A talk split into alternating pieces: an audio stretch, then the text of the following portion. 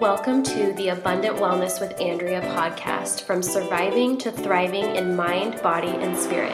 Hey there, I'm Andrea Jones, registered nurse, functional hormone coach, inner healing and deliverance pastor, and most importantly, wife and mother of two beautiful girls.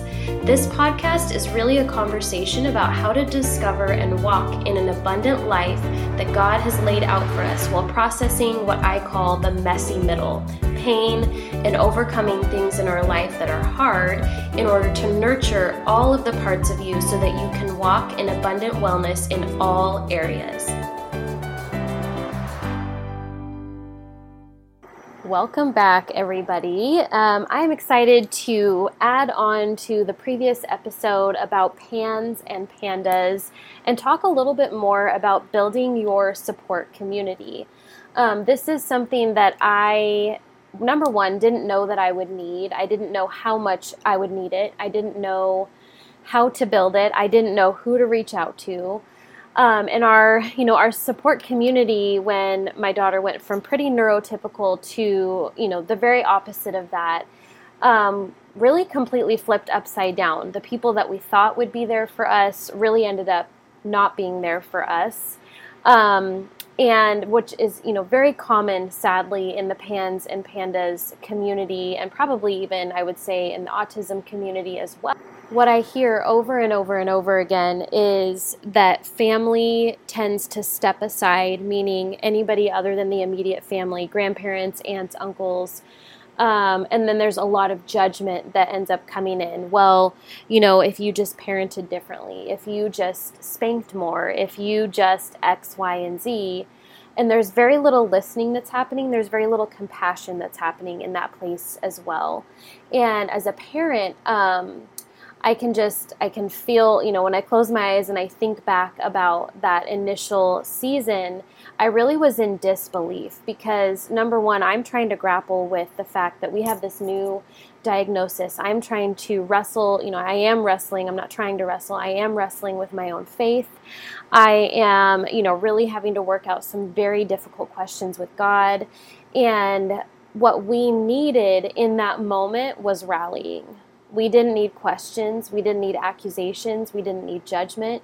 What we needed was for people to come and rally around us. And for us, um, that really didn't happen, at least not inside of our family, um, not side of our, you know, our blood family. Um, we did have that, you know, happen pretty, you know, slowly to start with um, in our friend community and our church community. Um, but it was a slow building over time. And part of that was because I didn't know how long it would take for Alexis to get better. I didn't know, you know, how long we're going to be kind of in the trenches here. And so you kind of have in your mind, you know, this is an acute illness, um, an acute exacerbation of illness. And, you know, that switch will eventually get flipped back to normal, quote unquote, at some point. Um, but the reality is that we can't control how long it takes for a body to heal. Um, and you know what might take one child two years can take another child four or five, and we really can't rush that process. And so for me, part of my delay in reaching out and building that community was um, I didn't know uh, I didn't know how long we were going to be stuck in this place, and I didn't really know how to reach out for help because there is kind of this expectation, or at least I had the expectation that family would kind of step into that place. Um, and, you know, that then we wouldn't be a quote unquote burden to our friends and our community. But when we didn't receive that from family for various reasons, um, I began to slowly kind of burn out. I got very tired. I got very emotional. I got very uh, at the end of my wick, so to say. And if I knew now what I if I knew then what I knew now, what I know now, sorry, if I knew then what I know now, I would have started immediately building a support team for my family because then we would not have gotten to the place where all of us were burnt out and traumatized by this experience because the reality was that each of us um, experienced Alexis's illness very differently um, and had our own traumas to process through that with to where you know, it was very difficult for, you know, my husband and I to be a support to each other at the same time, etc. We really did need other people involved in that process. So I would say it probably wasn't about until about two years in to the process that, you know, at that point I was in counseling for myself just to really work through the grief of what we had experienced, um, which was really, you know, the death of who our child was and who she is now. And you have to go through that process in order to show up and parent the child that you now have. There's no way to skip that grief process. And it was very painful because it was like having two feet, you know, one foot in two worlds. One foot is in the mom I used to get to be for Alexis, and another foot is parenting this child who essentially has a brain injury, an infectious brain injury, and I have to parent her very differently. And um, and so you know, walking through that grief process was really essential. But then it became even more essential for me to start including and bringing other people that were involved in our world into that process so that I could break out of the isolation. Um, and I would say one of the most devastating impacts of having a child with chronic illness um, is the isolation and the hopelessness that sinks in and the desperation um, that sinks in. And like I said, and I will tackle the spiritual aspect of this in a different episode, but right now I'm talking more about the emotional community um, aspect of this because it kind of lays the foundation for how to address you know both needs the spiritual and the physical. So there was a very real need to be connected to community that i had lost um, that each of us had lost. My husband had lost that. Um, i lost that. My children lost that to some degree. And i finally just said i have to get over my own discomfort here of being too much for people. That was a really big fear that i had that that our needs um, would be too much. And um, because we will not make it through this in a healthy way if we don't have community. And so what I did, um, I you know I told one of my friends that I was going to be accountable to this, and I said, okay, I'm going to create a group thread, and I'm going to invite people into that place. And what I did was instead of you know placing a demand i basically just said this is what we need and this is what we're looking for we're looking for a group of people who can step in and pray, who can um, just know that there are certain needs that are going to happen during a flare and step into that place. Now, if that's not you and this is not your season, that is okay. I will still love you and respect you and value you as a friend. But for those of you that want to be in that place and, ha- and, and be that support system, I'm inviting you into that place of vulnerability. And it was very, very uncomfortable for me. Um, but it ended up really uh, totally changing the trajectory of my own personal healing, but also the support that our family felt that enabled us to walk through that. And so, what I did was I created a list of practical and emotional needs that I knew we would have during a flare and I just said, if I send out an SOS text, I just need, like, don't come and ask me what I need because I won't be able to tell you. Um, and those of you, you know, who are parents of special needs children, or, you know, it, it's kind of like a mom during that newborn phase where um, you can't always tell somebody what you need because you're so tired, you're so overwhelmed, you're so fatigued that you just can't even go there. And so, I just said, I'm not going to be able to tell you what I need. So just pick anything on this list and anything on this list that you do, even if it's not in completion. You know, maybe you can't do a whole week's of groceries, but you can bring dinner. Like, I promise you it will be enough. I promise you it will be enough. And that was our SOS GroupMe thread. Um, and at times, you know, when one of my friends knew that was something was going on and you know, it had been 48 hours and things, you know, we were still in a flare, we were still having a really hard time. Um, they would post in that group SOS thread for me and just say, "Hey, we need to step it up. Let's, you know, let's step in and pray here." And um, and it was beautiful and transformative and um, really above and beyond what I could have asked for and what I would have been willing to do at the very beginning, simply because I didn't know that I needed it. And, you know, there's nothing more devastating to me as a mom, as a nurse, um, than to see, you know, in these different Facebook groups, these different support community groups where parent after parent after parent are saying, I'm drowning, I have no support for this. And um, to me, that's just completely unacceptable because as a community, we can't, maybe I can't do everything for my neighbor, but maybe I can do one thing. Do you know what I mean? And that one thing um, can be completely transformative for a family who's drowning. And so I think um,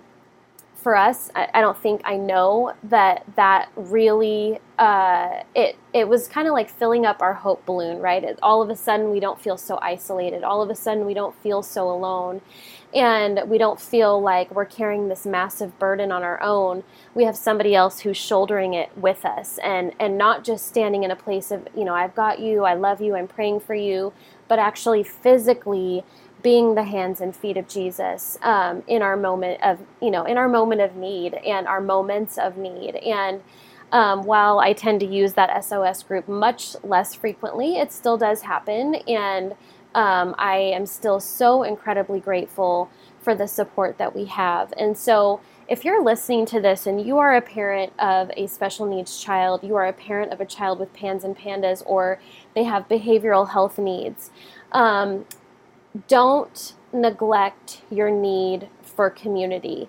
And that need for community, you know, the, the, the very valid need that you have can come through multiple sources. It can come through a support group, it can come through parent coaching, it can come through um, respite care. So, um, this is another thing that I want to touch on that we utilize respite services multiple times um, through grants because we didn't have that extra family support and obviously there were different seasons where if my friends had you know newborns or what have you they were not able to physically step in you know maybe in the ways that we needed to um, that was absolutely life changing for our family to be able to give my give me a break so that my children uh, could be well taken care of. You know, my my oldest who has pans and pandas um, was well taken care of, but I got a much needed break. So there are many, many, many resources out there, and sometimes we have to think a little bit outside the box, um, get out of our comfort zone in the sense of, you know, maybe it isn't family and friends that can step in for you, but maybe there is somebody in the community. Um, you know, I know that there were times where um, we, you know, I needed a trusted babysitter to be able to come in, um, but maybe that what was available to me was like a mommy's helper, so somebody who was a lot younger um, and who was not equipped to handle the pans and pandas behavior. Um, and with that, what I ended up doing, because I'm like, I know that I need the help, I know that I still need childcare, um, and I know that this person isn't really trained to uh, be the the helper, the babysitter that my oldest child needs right now. Um, but what I can do is utilize them in the home for other things. So I would have them come over and do laundry or do the dishes or um, sort clothes, sort socks, pick up bedrooms, you know, wipe down the toilets, things like that that still took the load off, but maybe wasn't the exact need that I had. And so I just want to, you know, encourage you, like like I said earlier, if you are the parent of a child who has PANS or PANDAS or just simply a child with other special chronic needs, um, don't let that hopelessness and isolation keep you from reaching out and getting what you need in this season because I firmly believe God never intended us for us to walk alone. That's one of the reasons why He's given us family.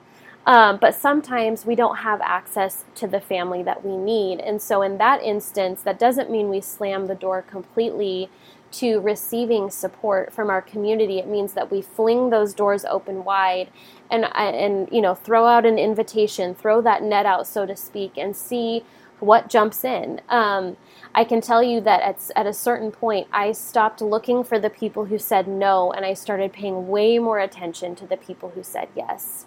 Um, because at times those no's can be very painful. You know, the they almost feel like personal rejections. Um, in the sense of you know if you ask a family member to come help you and they don't understand what's going on or, or they you feel like you have to justify your need you know um, your need for somebody to come help you um, you don't have to do that. Um, and, you know, it, it does feel very personal and it does feel very rejecting, but there are people out there that want to be your yes person, that want to be your encouragement and support. And so reach out for those people. I firmly believe that our God is a God of resources. And once I began partnering the little tiny mustard seed of faith that I have, which was that God is still with me and He is still for me, even though this sucks so bad and I am in so much emotional pain, I know that God would not leave me stranded here. And that little tiny seed of faith is what gave me the the courage to take that one more step, right? That just one more step, just try one more time and just ask one more time.